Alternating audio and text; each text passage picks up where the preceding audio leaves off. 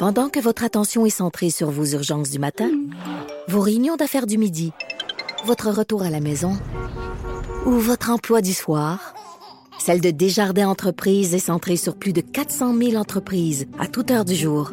Grâce à notre connaissance des secteurs d'activité et à notre accompagnement spécialisé, nous aidons les entrepreneurs à relever chaque défi pour qu'ils puissent rester centrés sur ce qui compte, le développement de leur entreprise.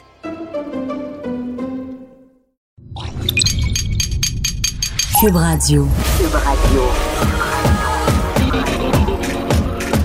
Cube Radio. Acteur majeur de la scène politique au Québec. Il analyse la politique et sépare les faits des rumeurs. Trudeau le midi. Bon lundi, bon début de semaine. Aujourd'hui, on est lundi, le 15 avril 2019. Mon nom est Jonathan Trudeau. Bienvenue à Cube Radio dans Trudeau le midi. J'espère que vous avez passé un beau week-end ensoleillé. Ça fait du bien. Euh, odeur de printemps. Il y a pas mal de pluie, mais comme on dit, ça fait fondre la neige à ce temps-ci l'année. Alors, euh, on se plaindra pas. Euh, beaucoup, beaucoup d'éléments dans l'actualité euh, cette semaine et euh, on commence dès maintenant avec une rencontre qui a eu lieu ce matin entre le ministre des Transports, François Bonnardel, et les représentants de l'industrie du taxi. Bon, on sait que le projet de loi 17 a été déposé il y a quelques semaines déjà. L'industrie du taxi qui a fermé la porte à ce projet de loi, carrément demandé qu'il soit retiré a mis de l'avant différents moyens de pression, des grèves, etc. Le ministre lui a toujours euh, rétorqué qu'il était ouvert euh, à discuter, qu'il demeurait, ferme sur le 500 millions en compensation comme tel pour la perte de valeur des, euh, des permis de taxi, mais qu'il demeurait ouvert à discuter. Et là, ce matin, M. Bonardel a rencontré l'industrie du taxi pour leur faire une proposition bonifiée, appelons-la comme ça. On va en discuter avec lui, voir de quoi il en retourne et surtout quelle a été la réaction de l'industrie du taxi. On va le rejoindre en ligne, donc, le ministre des Transports et député de Granby, François Bonardel. Bon midi, Monsieur le ministre. Bon midi, M. Trudeau. Ben, peut-être, écoutez, simplement pour euh, commencer, nous résumer euh, ce qu'il y avait de nouveau sur la table ce matin. Qu'est-ce que vous avez proposé à l'industrie? Ben, il faut comprendre qu'au-delà du 500 millions euh, qui était qui avait été donc payé par l'ancien gouvernement et notre, notre gouvernement là, voilà quelques semaines déjà, il y avait dans la loi une redevance de 20 sous qui allait être perçue en termes, on va dire, utilisateurs payeurs, donc ceux qui utilisent le taxi mhm. traditionnel ou les nouvelles technologies. ont d'aller chercher entre 10 et 12 millions de dollars avec euh, cette redevance. Ce qu'on a décidé, comprendrez que j'ai bien entendu euh, euh, les messages très personnels de certaines situations de gens qui ont acheté leur permis voilà quelques mois, quelques années. Et dans ces conditions, j'avais dit que je n'abandonnerais personne. Ça veut dire quoi? C'est qu'on a bonifié donc cette redevance de 20 sous à 90 sous. On prévoit donc sur 50 millions de courses au Québec. Il y en a 50 millions, 40 qui sont faits par l'industrie du taxi traditionnel et 10 par application mobile. Donc, si on va chercher 90 sous pour, pour ces 50 millions de courses, on devrait aller chercher 45 millions de dollars par année. Donc, pour compenser initialement euh, ceux qui ont acheté leur permis, je donne un exemple, si vous l'avez acheté 50 000 dollars, voilà 15 ans, vous avez investi cette somme, vous allez vous faire rembourser 50 000 dollars. Vous l'avez acheté 175 000 dollars, voilà un an et demi, vous allez vous faire rembourser le montant investi 175 000 dollars. Donc, on n'abandonne personne ça va être un montant, une redevance qui sera perçue sur une période de 5 à 6 ans pour être capable d'aller chercher le 270 millions de dollars qu'on souhaite euh, redonner donc de façon additionnelle à l'industrie du taxi. Et sur ce 270 millions de dollars-là, euh, M. Bonardel, il y a un 10 millions que vous prévoyez pour des cas particuliers, c'est ce que j'ai compris? Oui, c'est ça. On pourrait, euh, on pourrait avoir des cas. Je vous donne un exemple. Quelqu'un a acheté son permis de 60 000 dollars, voilà, 20 ans. Il l'a amorti sur une période de 5 à 8 ans il aurait hypothéqué euh, ce, permis pour des raisons X.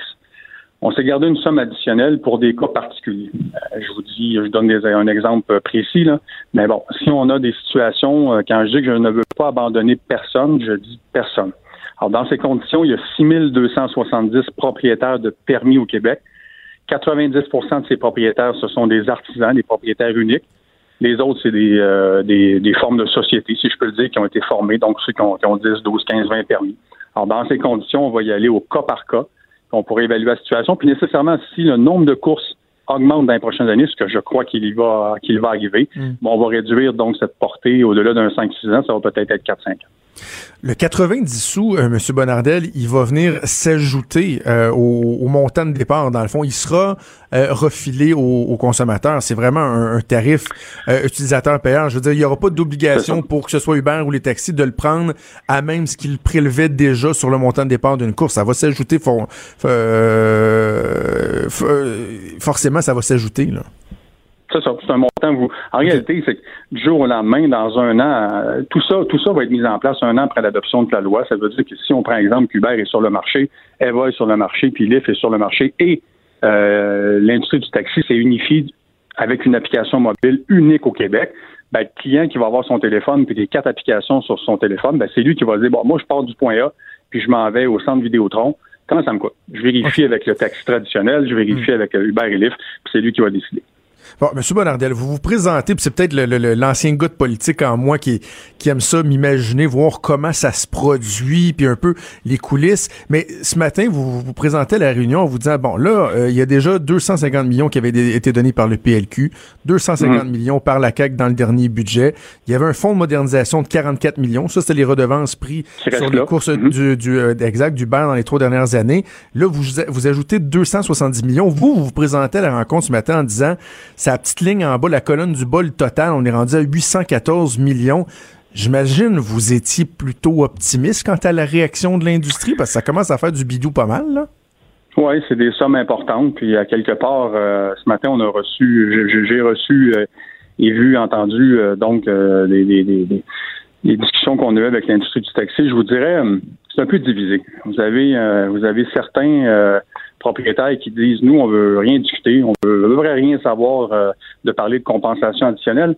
Puis de l'autre côté, vous y en avez qui disent euh, ben nous, on, veut discuter, mais on veut en parler parce qu'on a des craintes, on, a des peurs, puis c'est normal. Puis moi, depuis trois semaines, ben, nécessairement partout où je vais, je parle à des propriétaires, euh, je reçois des coups de téléphone, mon équipe reçoit des coups de téléphone, puis ces gens, je les comprends, étaient inquiets, étaient peut-être pas bien informés sur la suite des choses. Donc, je le répète, pour eux, c'est important, c'est 6200 propriétaires là, qui, qui, on ne les abandonneront on n'abandonnera pas. On va rembourser la somme investie, encore une fois, je le répète. Ceux qui ont acheté 60 000 voilà 10 ans vont se voir rembourser 60 000, puis ceux qui ont acheté 200 000 voilà 3 ans vont se voir rembourser 200 000. Sauf que là, l'industrie a fait ni une ni deux. Euh, ils ont réagi au moment même où vous débutiez votre point de presse. Honnêtement, moi, je, euh, la mâchoire m'est tombée à terre, M. Bonardel. Euh, vous leur proposez un 270 millions supplémentaires. ces gens-là ont même pas pris le temps de se virer de bord, d'aller consulter leurs membres, de dire, ben écoutez, on va prendre, je sais pas moi, 24, 48, 72 heures pour y réfléchir. Déjà, ils vont la publication d'un communiqué de presse qui euh, qui va très très fort. Là. Dit que dans le fond, vous bonifiez la prestation de décès, mais que vous tenez à tuer l'industrie du taxi. Dit qu'il manque 530 millions que vous que vous venez voler dans les poches des familles modestes. Comment vous qualifiez la réaction de l'industrie? Ben, vous savez, euh, euh, je répète pour ceux qui nous écoutent, il y a 50 millions de courses au Québec. Il y en a 40 millions qui sont faites par l'industrie du taxi. Ces 40 millions de courses, le lendemain d'adoption de cette loi, ce n'est pas vrai de dire d'un matin que je n'ai plus de boulot. Vous avez un boulot, vous aurez moins de charges administratives réglementaires et surtout plus d'argent dans vos poches. Et pourquoi avoir toujours ce discours, je le répète, je l'aurais dit, puis je vous le dis, mais pourquoi avoir ce discours de négliger face aux grandes technologies. Pourquoi ne pas s'asseoir, vous unifier tous ensemble, peut-être mettre au monde une application unique et de vous dire, nous, là, on est des professionnels, c'est nous qui faisons le travail au Québec, on va concurrencer et être meilleur que tous les Uber, Lyft et Ava de ce monde. Pourquoi vous n'avez pas ce discours? Ça peut paraître bizarre que je vous dise ça, M. Trudeau, mais je leur ai dit, je suis votre meilleur allié dans tout ça. Hmm. Aujourd'hui, je réponds, je réponds des craintes et de l'insécurité de plusieurs chauffeurs, je comprends. Je rembourse le permis initialement payé puis de l'autre côté, j'ai une loi qui va vous rendre encore meilleur puis qui va assurer la pérennité. C'est faux de dire demain que l'industrie du taxi n'a plus de travail. Je vous le répète, c'est des chiffres énormes. 50 millions de courses, 40 millions sont faits par l'industrie du taxi. On va protéger aussi le, transport adapté, s'assurer que les plus démunis et les, personnes handicapées aient un service adéquat qui est bien donné par l'industrie du taxi au Québec aujourd'hui. Alors, je leur ai dit, c'est pas parce qu'aujourd'hui, je vous verse, on verse ce montant, cette redevance qui, soit dit en passant, doit être adoptée par l'Assemblée nationale, que la loi, on n'en parle plus. Il y a peut-être d'autres choses que vous souhaitez modifier, mais je vous dis, le canal de communication reste pour moi ouvert. Malheureusement, dans la situation où on est ce matin, il y en a une partie qui nous disent on veut rien savoir. Euh, on veut ramener euh, les permis, on veut ramener les quotas, mais je leur dis, imaginez, là, il y a aujourd'hui au Québec moins de taxis par habitant que voilà 40 ans à cause de ces quotas et ces permis. Mm. Il y avait 20 voitures pour 10 000 habitants en 70. Aujourd'hui, il y en a la moitié moins. Mais, euh, Monsieur Bonardel, est-ce qu'il y a un moment où, comme dans certaines négociations, on va voir des fois où on va dire, ben là, écoutez, là, on n'arrête pas d'en rajouter sa table, puis vous dites non, vous dites non, vous dites non, on va commencer à en enlever.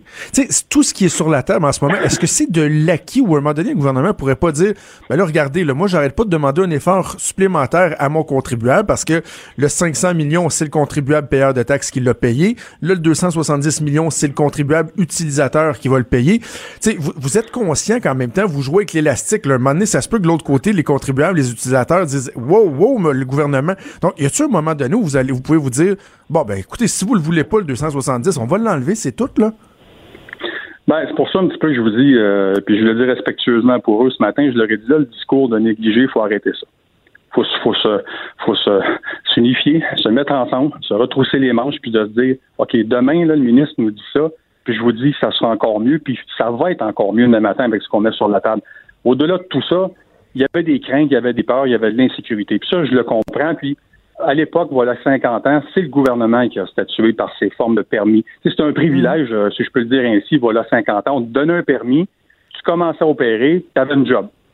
Avec cette job, ben, avec le temps, tu as, spéculé dans une certaine mesure. Tu t'es dit, bon, ben là, je, je l'ai eu gratuit, euh, OK, je le vends à X. Là, tu l'as peut-être refinancé, euh, tu l'as loué, puis tu bénéficies d'une location de 300-400$ par semaine avec d'autres chauffeurs. Mais aujourd'hui, je vous le répète, c'est, hallucinant de s'imaginer qu'au Québec, aujourd'hui, il y a moins de taxis sur le territoire qu'il y en avait il y a 40 ans. Alors, cette question d'offre, puis de revoir un peu ce modèle d'affaires, ça c'est ça, je leur dis, ça peut plus fonctionner. Mais vous avez les outils en main sur ces 50 millions de courses pour aller plus loin, puis je serai votre meilleur allié pour aller plus loin. Mais pourriez-vous vous tanner à un moment donné et dire ben, on, va en enlever si vous en voulez pas de ce qu'on vous propose? Parce que vous arrêtez pas d'en rajouter puis ils disent non tout le temps? Ben, là, je, je dis aux gens qui nous écoutent, euh, les gens comprennent, je crois, qu'il y avait beaucoup de peur, d'insécurité, puis j'ai compris ce message. J'ai compris qu'avec cette redevance additionnelle, on va sécuriser les montants investis par ceux, surtout, surtout ceux qui ont acheté voilà 5, 6, 7 ans ou même voilà 6 mois, qui se disaient, bon Dieu, là, je suis prêt avec une dette, j'ai payé 150 000, je comprends la, je comprends la situation. On va rembourser la somme investie, personne ne sera abandonné. De l'autre côté, j'ai le discours d'ouverture encore une fois. Je vous le dis ce matin, il y en avait peut-être moitié-moitié qui étaient prêts à entendre, qui voulaient entendre, puis qui voulaient peut-être en reparler un petit peu plus. Puis l'autre gang qui disait J'en parle pas, je veux pas. Puis de là le message que par communiqué espérons, ouais, espérons qu'ils se fassent entendre parce que là on a l'impression que tout ce qu'on entend c'est les gueuleurs qui vous traitent de voleurs, de tueurs, puis à un moment donné là on commence à trouver que je sais pas, il n'y a, pas, pas d'ouverture. Il a pas d'ouverture. Ben, et la, suite des choses, Monsieur le ministre, là, y a-tu d'autres rencontres de prévues? oui, je leur ai dit, je leur ai dit pour moi, ce canal de communication reste ouvert dans les prochaines, prochaines journées, prochaines semaines. Il nous reste deux semaines et demie avant de recevoir les taxis en consultation particulière. Par la suite, on va commencer l'étude détaillée. Il reste beaucoup de temps encore pour continuer de discuter, puis amender, modifier la loi s'il le souhaite sur certains points. Mais encore une fois, c'est faux de dire, c'est faux puis malhonnête de dire que demain matin, l'industrie sera morte. C'est pas vrai. C'est 40 millions de courses. Il faut que quelqu'un fasse ces courses. ce sont des pros, ce sont eux qui vont le faire. Maintenant, il faut s'unifier, travailler ensemble et être capable, encore une fois, s'ils le souhaitent, de l'améliorer puis de répondre aux inquiétudes que certains propriétaires avaient. Je pense que c'est ce qu'on fait ce matin. François Bonnardel, ministre des Transports pour le gouvernement de la Coalition Avenir Québec. Merci de nous avoir parlé ce midi. Merci. Bye. Merci donc, M. Bonnardel qui ça doit être spécial d'être dans ses chaussures en ce moment parce que euh, il y, a quelque chose de très frustrant là-dedans. On a un ministre des Transports qui a déposé un projet de loi dans lequel il croyait énormément, l'a défendu, sentait qu'il y avait un appui très, très, très significatif de la population. Il n'y a pas de manifestation dans les rues du public autre là, que les chauffeurs de taxi qui disaient Ben voyons donc, gouvernement, ça n'a pas de bon sens ce que tu fais là. Change ça. Au contraire, l'appui était là parce que, entre autres, le contribuable se rend compte que il a sa capacité de payer. Il y a déjà 500 millions qu'on décaissait de l'argent des contribuables. Dois-je rappeler encore une fois que le deuxième 250 millions qui avait été annoncé dans le budget, là, c'est pas, des farces. On est là. Le premier 250, le deuxième 250, là, on est le troisième 270. On est là, on les calcule de même. On les qualifie comme ça tellement qu'il y en a. Le deuxième 250 millions, c'était dans les surplus budgétaires qui avaient été laissés par les libéraux, dans le fond, ce que euh, la CAQ avait entre les mains dans son exercice budgétaire. C'était des, des surplus provenant de l'effort que les contribuables ont fait au cours des dernières années pour atteindre l'équilibre budgétaire, se serrer la ceinture, dégager des surplus, ce que certains ont même osé appeler l'austérité. Et malgré tout, au lieu de juste dire on va tout vous remettre cet argent-là, ou remettre l'argent dans des programmes significatifs, le gouvernement a dit on va prendre 250 millions puis on va le donner au taxi. Parce qu'on pense que on a une part de responsabilité, on va donner un 250 supplémentaire pour vous compenser. Donc, François Bonnardel lui dépose son projet de loi fort de l'appui de la population, appui qui est bonifié par l'attitude un peu débile des chauffeurs de taxi qui se promènent avec des croix gammées, des symboles nazis, puis qui traitent le premier ministre de tueur, le, ministre également, les comparaisons avec Hitler, etc., viennent barrer les routes, faire des manifestations, tout pour ne pas avoir plus d'appui du public. Le ministre, malgré ça, dit, je vais vous en donner encore plus.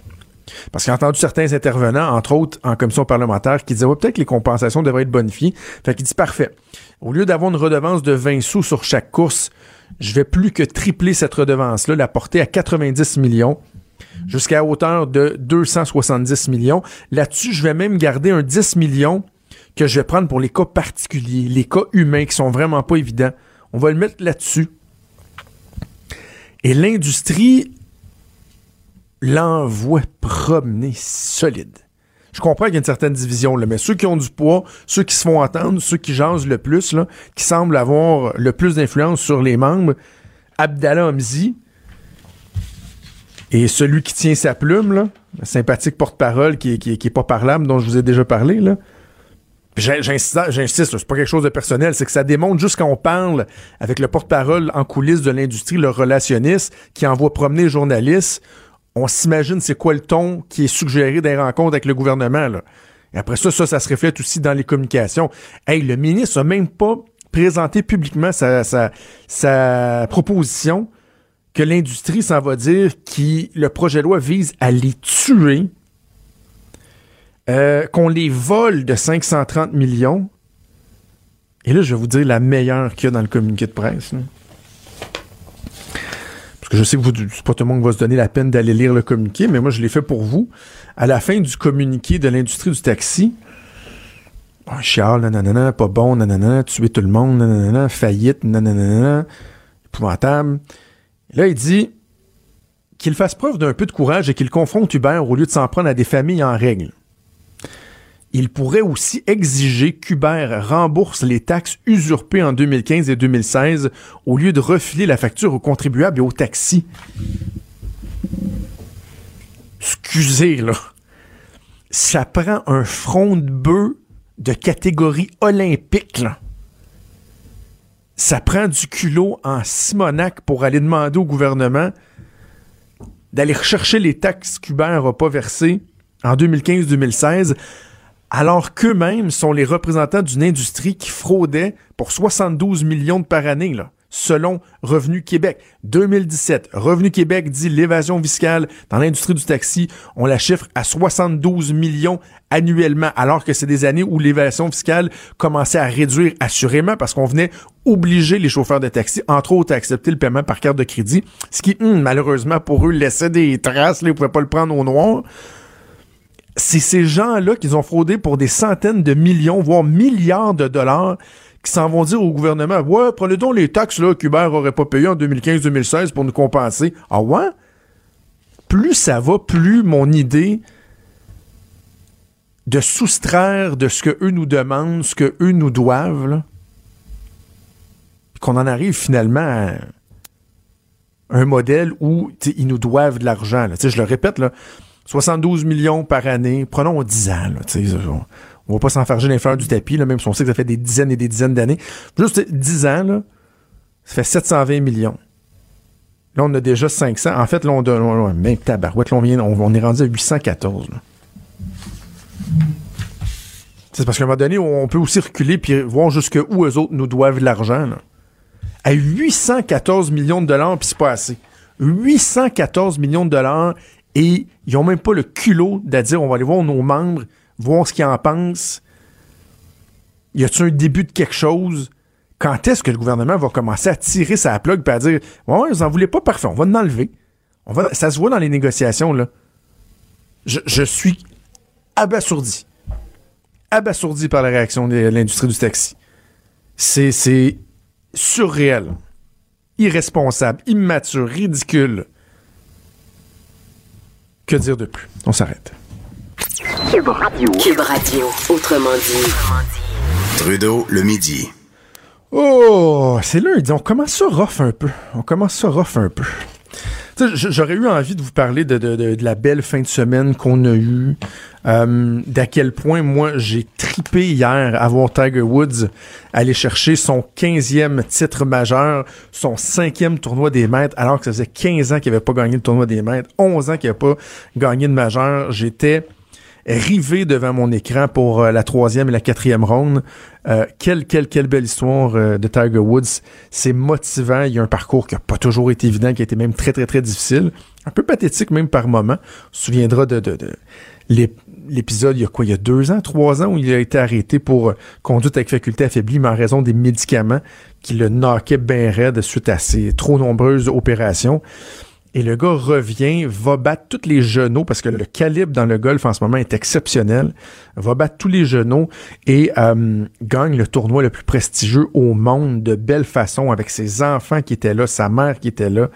Il y avait là une leçon de courage, de, de motivation, de détermination qui était absolument, euh, absolument euh, réjouissante. Euh, donc j'aurais envie de vous parler plus de ça, mais en même temps, on regarde l'actualité, on a beau être lundi matin, on veut pas être trop lourd, mais là, on a d'un côté les chauffeurs de taxi qui nous prennent pour des cons, qui nous rient d'en face, qui pensent que l'argent, les deniers publics, c'est comme une champlure, on peut ouvrir, puis ça coule, ça coule, ça coule, on en prend tant qu'on en veut. Puis quand ce sera fini, ben, on refermera la champlure. Il y a ça, puis il y a une autre histoire qui m'a fait capoter. Je sais pas si vous avez entendu parler de ça. C'est le, dans Le Droit, le journal, le, le quotidien Le Droit. C'est repris également dans, Le Soleil, dans la région de Québec. Ça touche un, un, euh, pédophile agresseur sexuel euh, qui, lui, a bon, subi un procès. Puis il a reçu une peine de six mois de, de détention, agression sexuelle. Le gars a 40 ans. Et euh, bon, on comprend que ça tourne pas nécessairement rond dans, dans, dans, dans, dans- sa boîte à poux, là. À la base, agression sexuelle et tout. je, pense que faut pas être normal pour commettre des agressions sexuelles, faut pas être normal pour être pédophile, évidemment. Mais lui, il y a, comme une petite coche de plus. Il y a un- il y a un fétiche, une forme de fétichisme qui est assez particulière, qui s'appelle en anglais, ça c'est dans le rapport présententiel qu'on, euh, qu'un psychiatre parle de ça, qui s'appelle le Adult Babies Diaper Lover. Adulte amoureux des couches pour bébés. On appelle ça aussi autonéphiophilie. Autonéphiophilie ou euh, infantilisme ou paraphilie des langes. Paraphilie des langes, tiens. Quelle belle expression. Lui, ce qui... euh, ce qui fait bien gros triper, son fétiche, c'est les couches pour bébé. Quand je vous disais que c'était lourd, lui, tripe ses couches pour bébé. Certains vont avoir le fétiche des pieds, des, trucs de même. Je ne ferai pas une grande énumération, mais lui, c'est les couches pour bébé. Ça, le fait triper. Il, il peut pas s'en passer. À un point tel que, étant sur euh, l'aide sociale, ayant très peu de moyens, bon, j'imagine qu'il y avait un loyer à payer, un petit peu de bouffe. euh, ben, il y avait plus d'argent pour payer ses couches. Parce que faut croire qu'il en passe beaucoup, là, ce qui est particulier. Je vous souhaite de pas vous imaginer ce qui fait que les... Euh, bref, son fétiche, c'est les couches pour bébé. Et comme il était pas capable de s'y payer, ben, il les volait. Il les volait donc en plus d'être un pédophile, un agresseur sexuel, euh, il devenait un voleur aussi. Parce que pour euh, assouvir ses bas instincts, il fallait qu'il aille voler ses couches, il pas moyen de s'y payer. Et là, son médecin, qui, mon Dieu, est un excellent médecin, il faut croire, a réussi à remplir un tas de formulaires, j'imagine, et faire en sorte que le gouvernement, depuis quelques années, rembourse les frais liés à l'achat de ses couches. Je vous jure que ce n'est pas une fake news, c'est le droit qui sort ça. Journaliste Louis-Denis Bachar. Le gouvernement rembourse ses frais de couche sous prétexte que sinon, il va commettre des méfaits pour aller s'en acheter.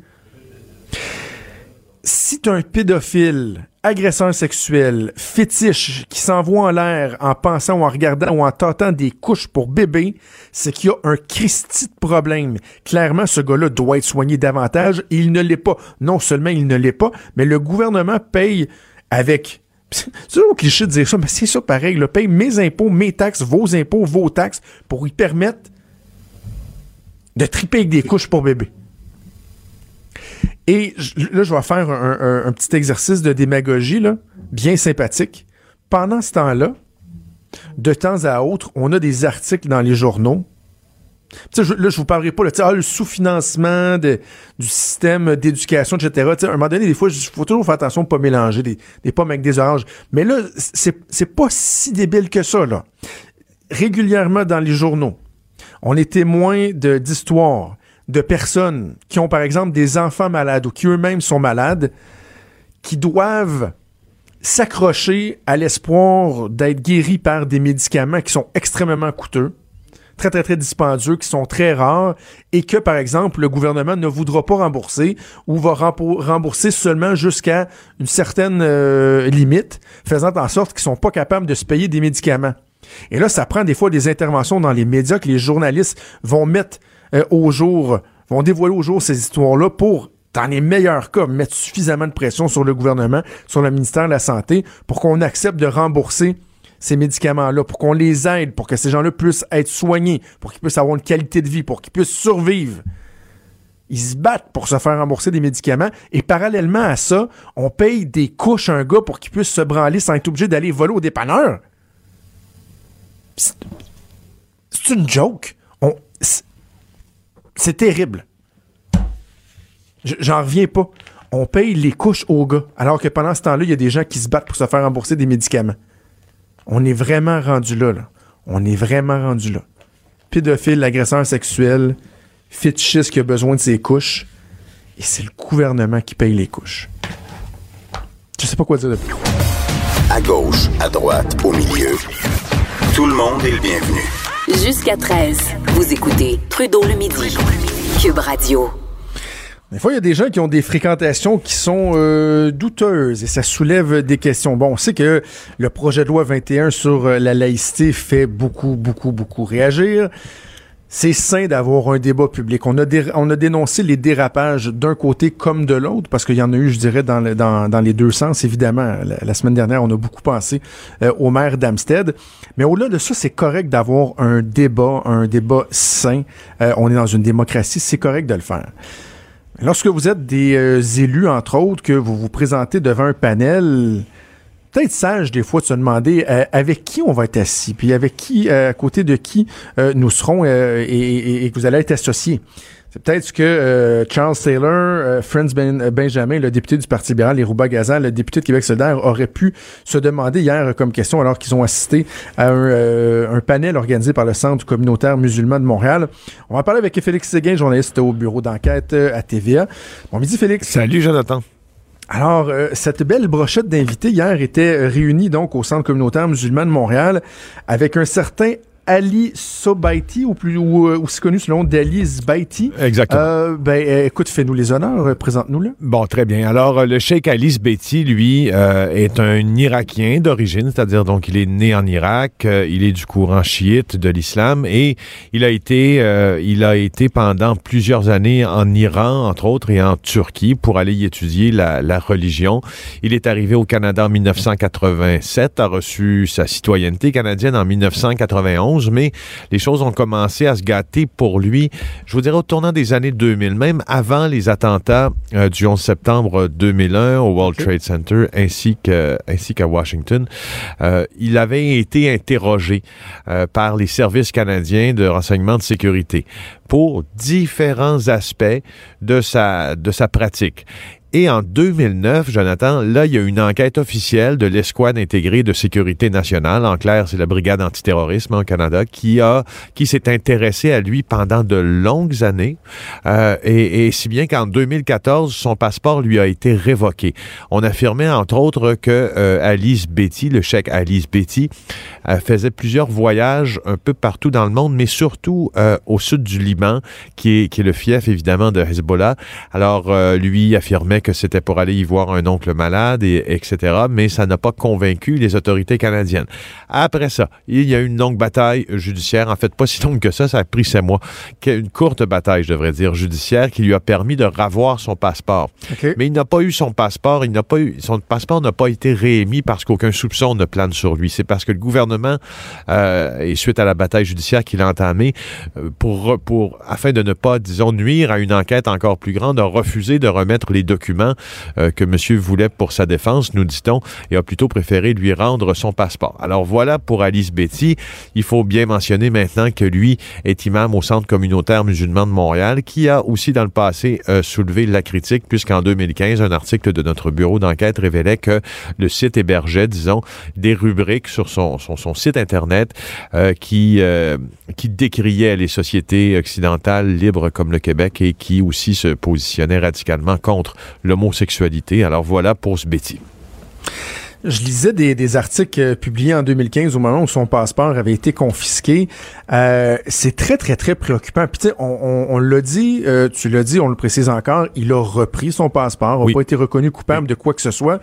Mais tu sais, Félix, c'est pas tous les jours que Passeport Canada décide de retirer des- un passeport à des gens par crainte de euh, ce que cette personne-là pourrait faire, les motifs qui pourraient animer la, personne lors de, ses voyages à l'étranger. C'est- même, je dirais, c'est pratiquement exceptionnel. ça, c'est juste de le mentionner parce que lorsque Passeport Canada va retirer euh, le, document de voyage à quelqu'un, il faut que les motifs soient extrêmement sérieux. Et dans ce cas-ci, euh, en vertu de l'enquête qui a été entamée en 2009 le concernant, c'est des motifs liés à la, et je cite, sécurité nationale.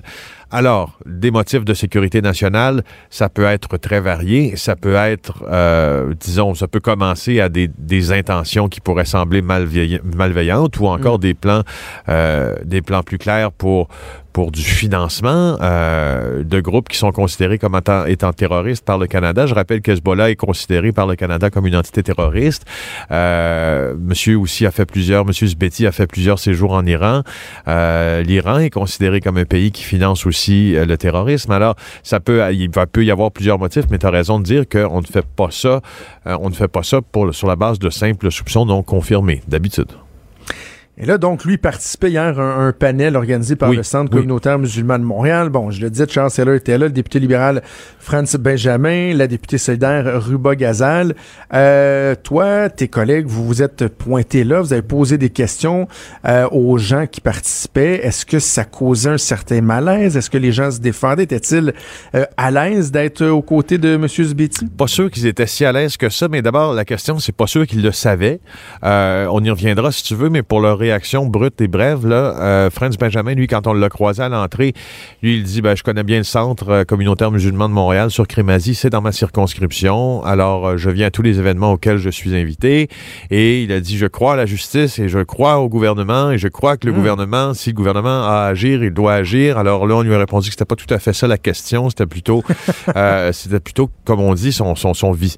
Sa face est sur le poster, pour prendre une expression. Je veux dire, Ben oui. de- sur la vie là, de convocation pour cette conférence-là, son visage est là, avec le visage de euh, Mme Rouba Gazal, qui est députée, elle, de Québec solidaire dans euh, Mercier, si je ne m'abuse. Mhm, exactement. Et puis, euh, elle disait, bon, elle, il y a un certain malaise aussi en disant non, j'étais pas au courant de tout ça, des, des- de, de ce qui avait été reproché dans le passé à M. Betty, je vais aller m'informer. Mais bref, euh, tout ça étant, ils ont, ils ont finalement passé la soirée ensemble euh, à, à discourir sur le projet de loi 21. Monsieur Taylor, lui, est-ce qu'il s'est... euh, Monsieur Taylor ne connaissait pas M. Zbetti. Oui, il s'est prononcé. Il dit qu'il ne connaissait pas M. Zbetti aussi, mais, mais tout ce beau monde a finalement continué à, à- à l'activité sans que rien n'y paraisse. OK. Puis le discours de M. Sbetti euh, hier soir, euh, que, que- que- que disait-il? Ben, il a prononcé qu'une phrase en français, vivre et laisser vivre. Euh, sinon, c'est un discours qu'on pourrait qualifier de modéré. Il faudrait peut-être pas être en train de qualifier M. Sbetti euh, de d'imam radical parce qu'on n'a pas étudié ses prêches. Il faut bien dire, euh, pour, pour balancer un peu ces- tout ça, il faut bien dire que ses fidèles, lui, affirment euh, bien qu'il fasse parfois des célébrations à l'honneur de la Toya Khomeini. Euh, ils affirment qu'il ne, fait que des célébrations religieuses, donc euh, que, que, ses fidèles ne reçoivent pas de messages islamistes, euh, que c'est simplement un enseignement religieux. Alors, ben, sous réserve d'étudier ses prêches, on ne peut pas dire que M. Sbetti est un imam radical non plus. OK. Puis le centre communautaire, eux, est-ce qu'ils ont euh, est-ce qu'ils ont justifié, euh, expliqué la présence de M. Sbetti là? Eux trouvaient que c'était bien correct, que tout était beau? Ben, c'est leur imam, alors ça allait de soi là, que, que M. Sbetti était pour, euh, pour, euh, pour être au centre communautaire. C'est, dans le fait, c'est, c'est- c'est- il est là depuis des années. Alors, euh, c'est, ça semblait hors de question qu'il, qu'il n'y participe pas. OK, bien de voir. En tout cas, il y a entre autres, là, je, par- je parlais avec un de mes collègues, Ruba Gazal, qui va être à l'étude des crédits euh, ici à l'Assemblée nationale aujourd'hui. Euh, Assurément, euh, les politiciens qui seront euh, questionnés à nouveau sur, sur cette présence-là. Peut-être rappeler aux politiciens que c'est toujours bon de savoir avec qui vous allez être présent sur un stage, surtout lorsqu'on parle d'un dossier aussi sensible que le projet de loi 21. Un petit rappel qui est pas... qui est pas inopportun. En tout Hey, cas, nous, Félix- Jonathan, quand on est invité sur des panels là, comme journaliste, on regarde avec qui on va y aller. Je peux vous Ben, dire. Il y, a- il y a un truc qui s'appelle Google. Oui, ah oui, c'est- euh, j'ai fait le, magique, le- hein, ça? Oui, oui, Monsieur Sbetti, là, je l'ai googlé, puis euh, hop, assez Ben rapidement, oui, là, on, quatrième on a de l'information pertinente. Mhm. Hey, Félix, je veux profiter de, de ta présence pour parler de Narcos PQ, puis je dois Ah, t'avouer que lorsqu'on a euh, lancé Cube Radio, euh, qu'on avait fait l'annonce à la fin de l'été, début de l'automne, déjà on annonçait certains balados, et juste le teaser de Narcos PQ m'avait vraiment, vraiment bien teasé, et depuis ce temps-là, ça arrive souvent que j'ai, je vais aller voir des balados s'il est sorti, ben voyons, pas encore sorti, ouais, pas encore sorti. Et là, c'est aujourd'hui Narcos Ah PQ, oui. c'est Ah disponible oui. sur euh, l'application Cube Radio. Ah, puis ça a été difficile, hein? ça a été un accouchement difficile pour la simple raison que dans Narcos PQ, euh, on, on- a interviewé beaucoup, beaucoup de gens qui proviennent du crime organisé, puis certains qui trempent encore là-dedans parce que on voulait, si tu veux, on n'est pas fou. hein. On sait que, on sait que le, le- bon, le monde des narcotrafiquants exerce une forme de fascination sur bien des Mhm. gens. Ah oui. Puis, euh, puis on voulait profiter de cette occasion-là, nous, pour entrer dans la tête de ceux qui pratiquent le narcotrafic, puis de ceux qui le combattent. Mais on a eu accès à des gens, vous, vous allez tomber en votre, votre, votre chaise. Là. Alors, ça a été compliqué à faire parce que c'est des gens qui sont compliqués à interviewer. Euh, c'est des gens qui sont parfois insécures, parfois vaniteux. Exemple, euh, je peux te donner bon, quelques exemples rapides. Aujourd'hui, on a vraiment un, un cook, comme on a, un cuisinier de drogue de synthèse à la Breaking Bad. Euh, et puis là, il va nous parler de plein de trucs, notamment que quand il cuisine ces drogues de synthèse, qui sont les drogues les plus consommées au Canada, au Québec, je te le rappelle, euh, il fait ça juste six mois par année parce que parce que en fait, ça entre dans les pores de sa peau, puis ça a des effets psychotropes importants euh, chez lui. Alors, t'imagines, lui, il fait juste la produire, la drogue. Il la consomme pas. Alors, t'imagines? Donc, il y a ça. On a parlé, il y a un ancien moteur qui est avec nous aussi dans cette série-là. Vous allez le découvrir. En plus, il- la manière dont il raconte ses histoires, c'est comme un film. Euh, évidemment, il y a des épisodes sur euh, les Risuto, mais il y a des épisodes aussi sur des gens qui ont été en contact direct avec El Chapo Guzman.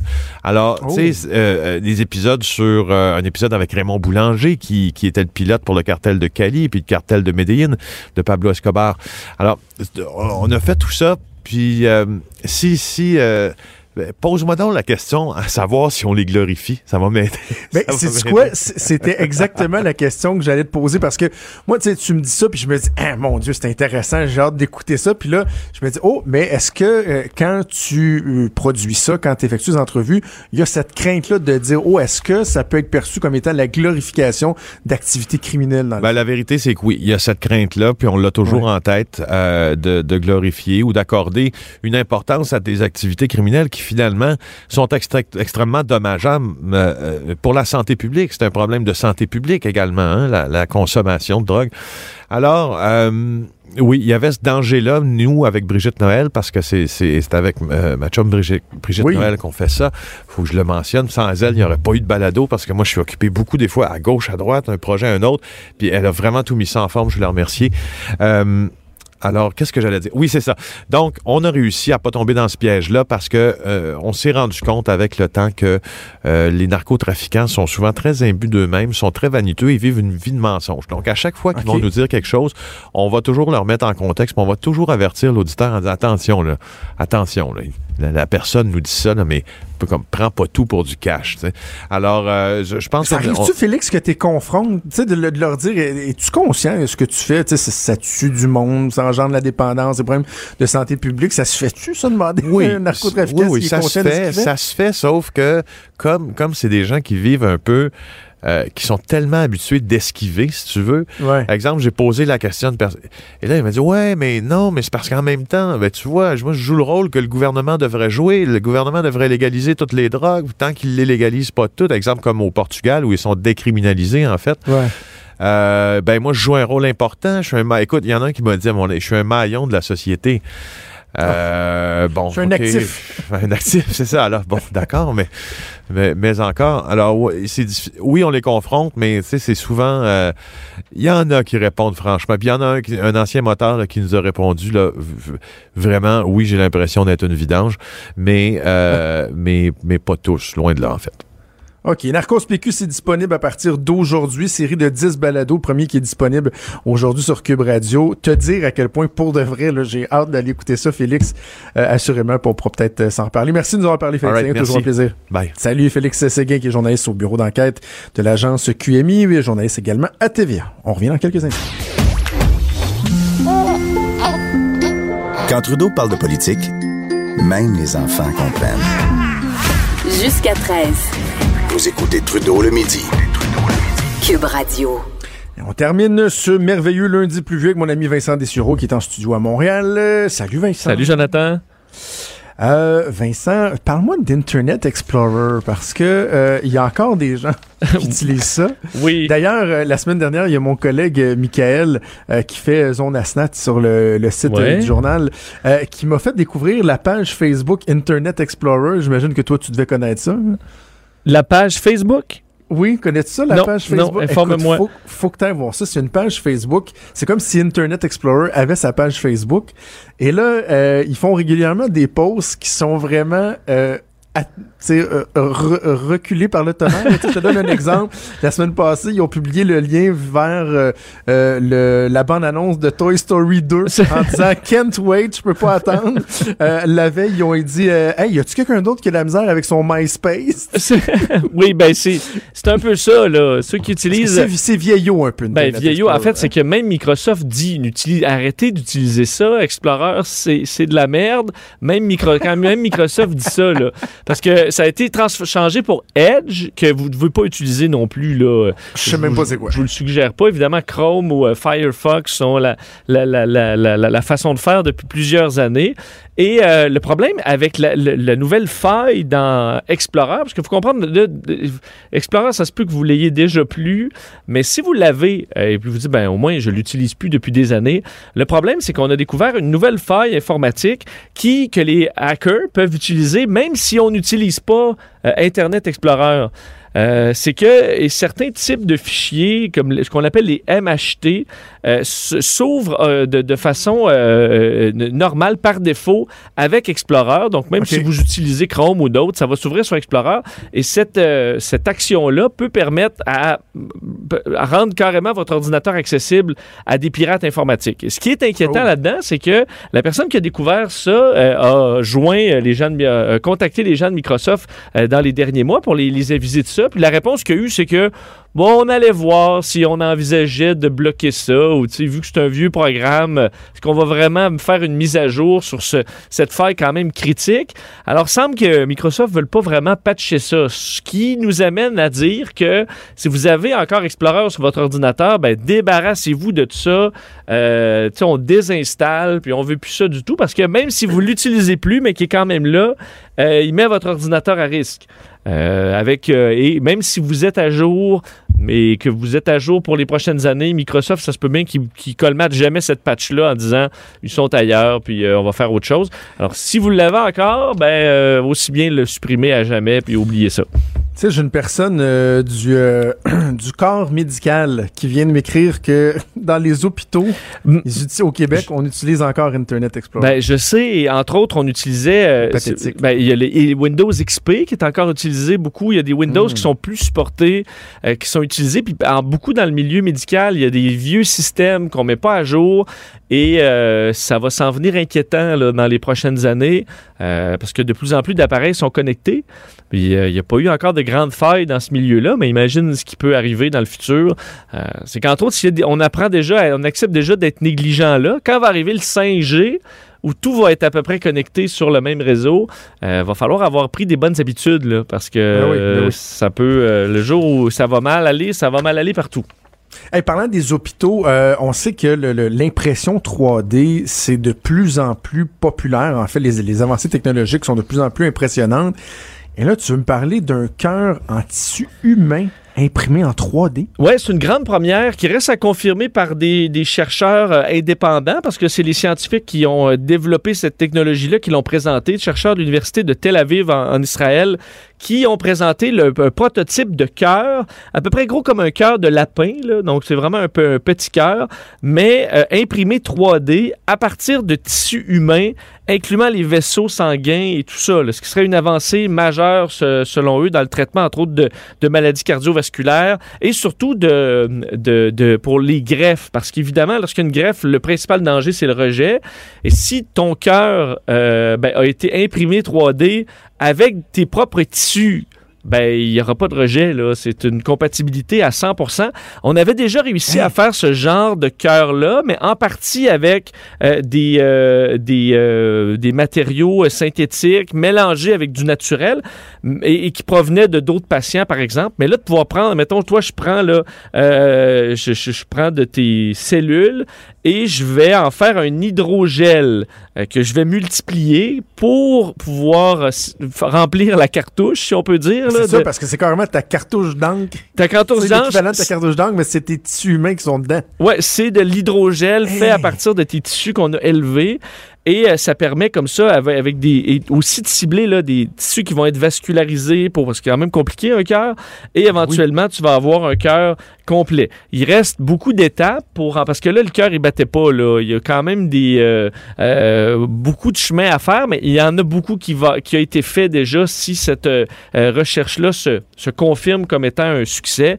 Et ça, on pourrait arriver là-dessus avec quelque chose d'important, mais qui va devenir philosophiquement un peu complexe parce qu'à un moment donné, là, t'arrives vieux, toi, tu peux, si t'es riche, tu peux changer tous tes organes pour du nœud, là. Euh, et, et ça, c'est euh, un, sujet, moi, que j'aime beaucoup, Vin- Vincent. J'en ai dé- dé- déjà parlé avec certaines personnes en entrevue, entre autres ici. C'est la question de, entre autres, la capacité de notre planète. C'est qu'à un moment donné, euh, on dit toujours, il y a de moins en moins de ressources sur la planète. On est de plus en plus nombreux. On vit de plus en plus vieux. Les avancées médicales qui sont toujours plus en plus impressionnantes. C'est qu'à un moment donné, on va se rendre jusque où? On va être combien? Puis ça va, ça va finir où, là? Ben, c'est ça. Il va, avoir- il va arriver des débats parce que il- il- ça aura des coûts sûrement très importants parce que tout ce qui est, un, euh, disons, adapté aux patients, là, vraiment du sur-mesure, dans ce cas-là, c'est des trucs qui généralement vont coûter cher. Peut-être dans, une, dans des décennies, vont être plus accessibles. Mais là, admettons, là, euh, il y a une gang euh, qui font juste se refaire à longueur de, à longueur d'année et qui meurent jamais. C'est sûr qu'il y a des bouts de toi qui, qu'on pourra pas changer puis qui vont, euh, tu sais, tu vas te dégrader quand même du cerveau. Là, je pense pas qu'on va te changer le cerveau, mais ça, ça va arriver à des solutions, des, des- des problèmes effectivement éthiques à un moment donné. Mais c'est sûr que pour les greffes, sûr qu'il va falloir des fois tracer une ligne.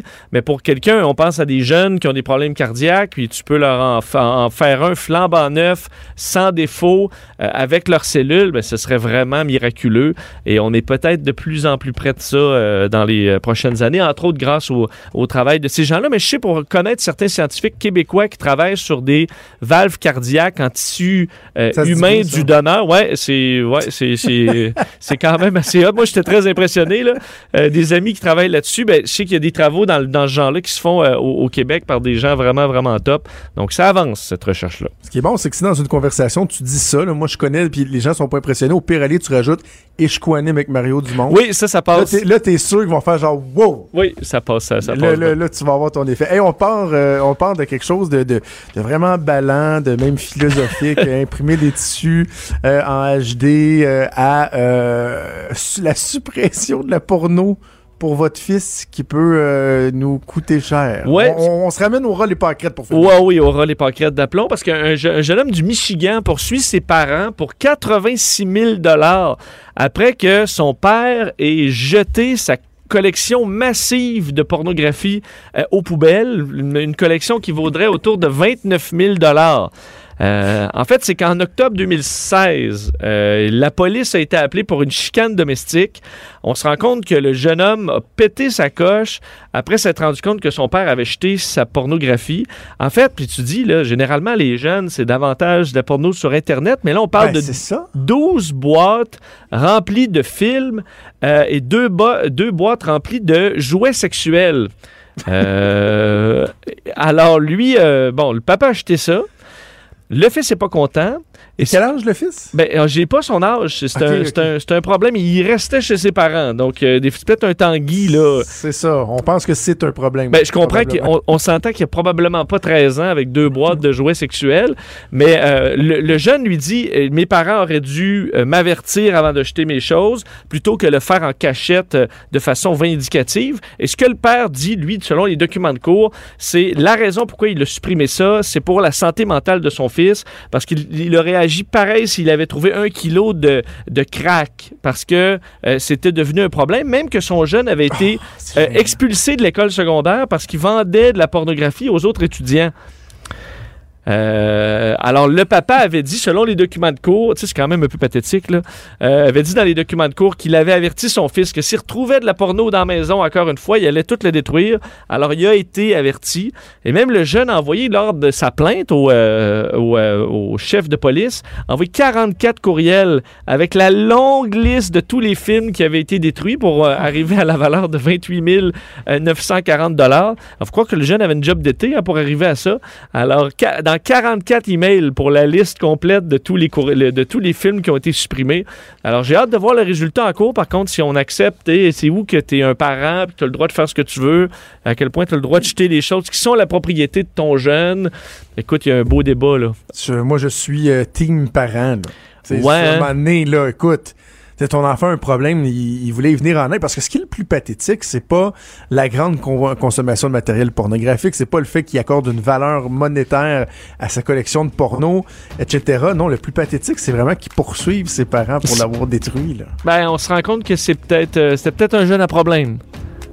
Ouais, le temps oui. de l'envoyer euh, dans l'armée ou je sais pas, là. Ben, Ouais, sûr que si ton, fils a, si ton fils a deux caisses de dildo, euh, c'est beaucoup, là. c'est quand même beaucoup, là. C'est pas- C'est beaucoup. OK. Hey, un gros merci, Vincent. Toujours Ça- euh, plaisant, distrayant. Et, ça fait euh, plaisir. On t'écoute à 15h Est-ce que- avec Marie. As-tu arrêté de mouiller à Québec, là? Euh, oui. Mm, oui, Écoute, bon. le barnage a fondu d'un pied. dans Ben, c'est 24 ça, la bonne c'est nouvelle. Moi, je pense que c'est tout le monde la- tout le monde l'accepte cette fois. Hey, merci Vincent, on se reparle Salut. vendredi. Salut, c'était Vincent Dessureau. C'est déjà tout pour euh, moi. Cube Radio.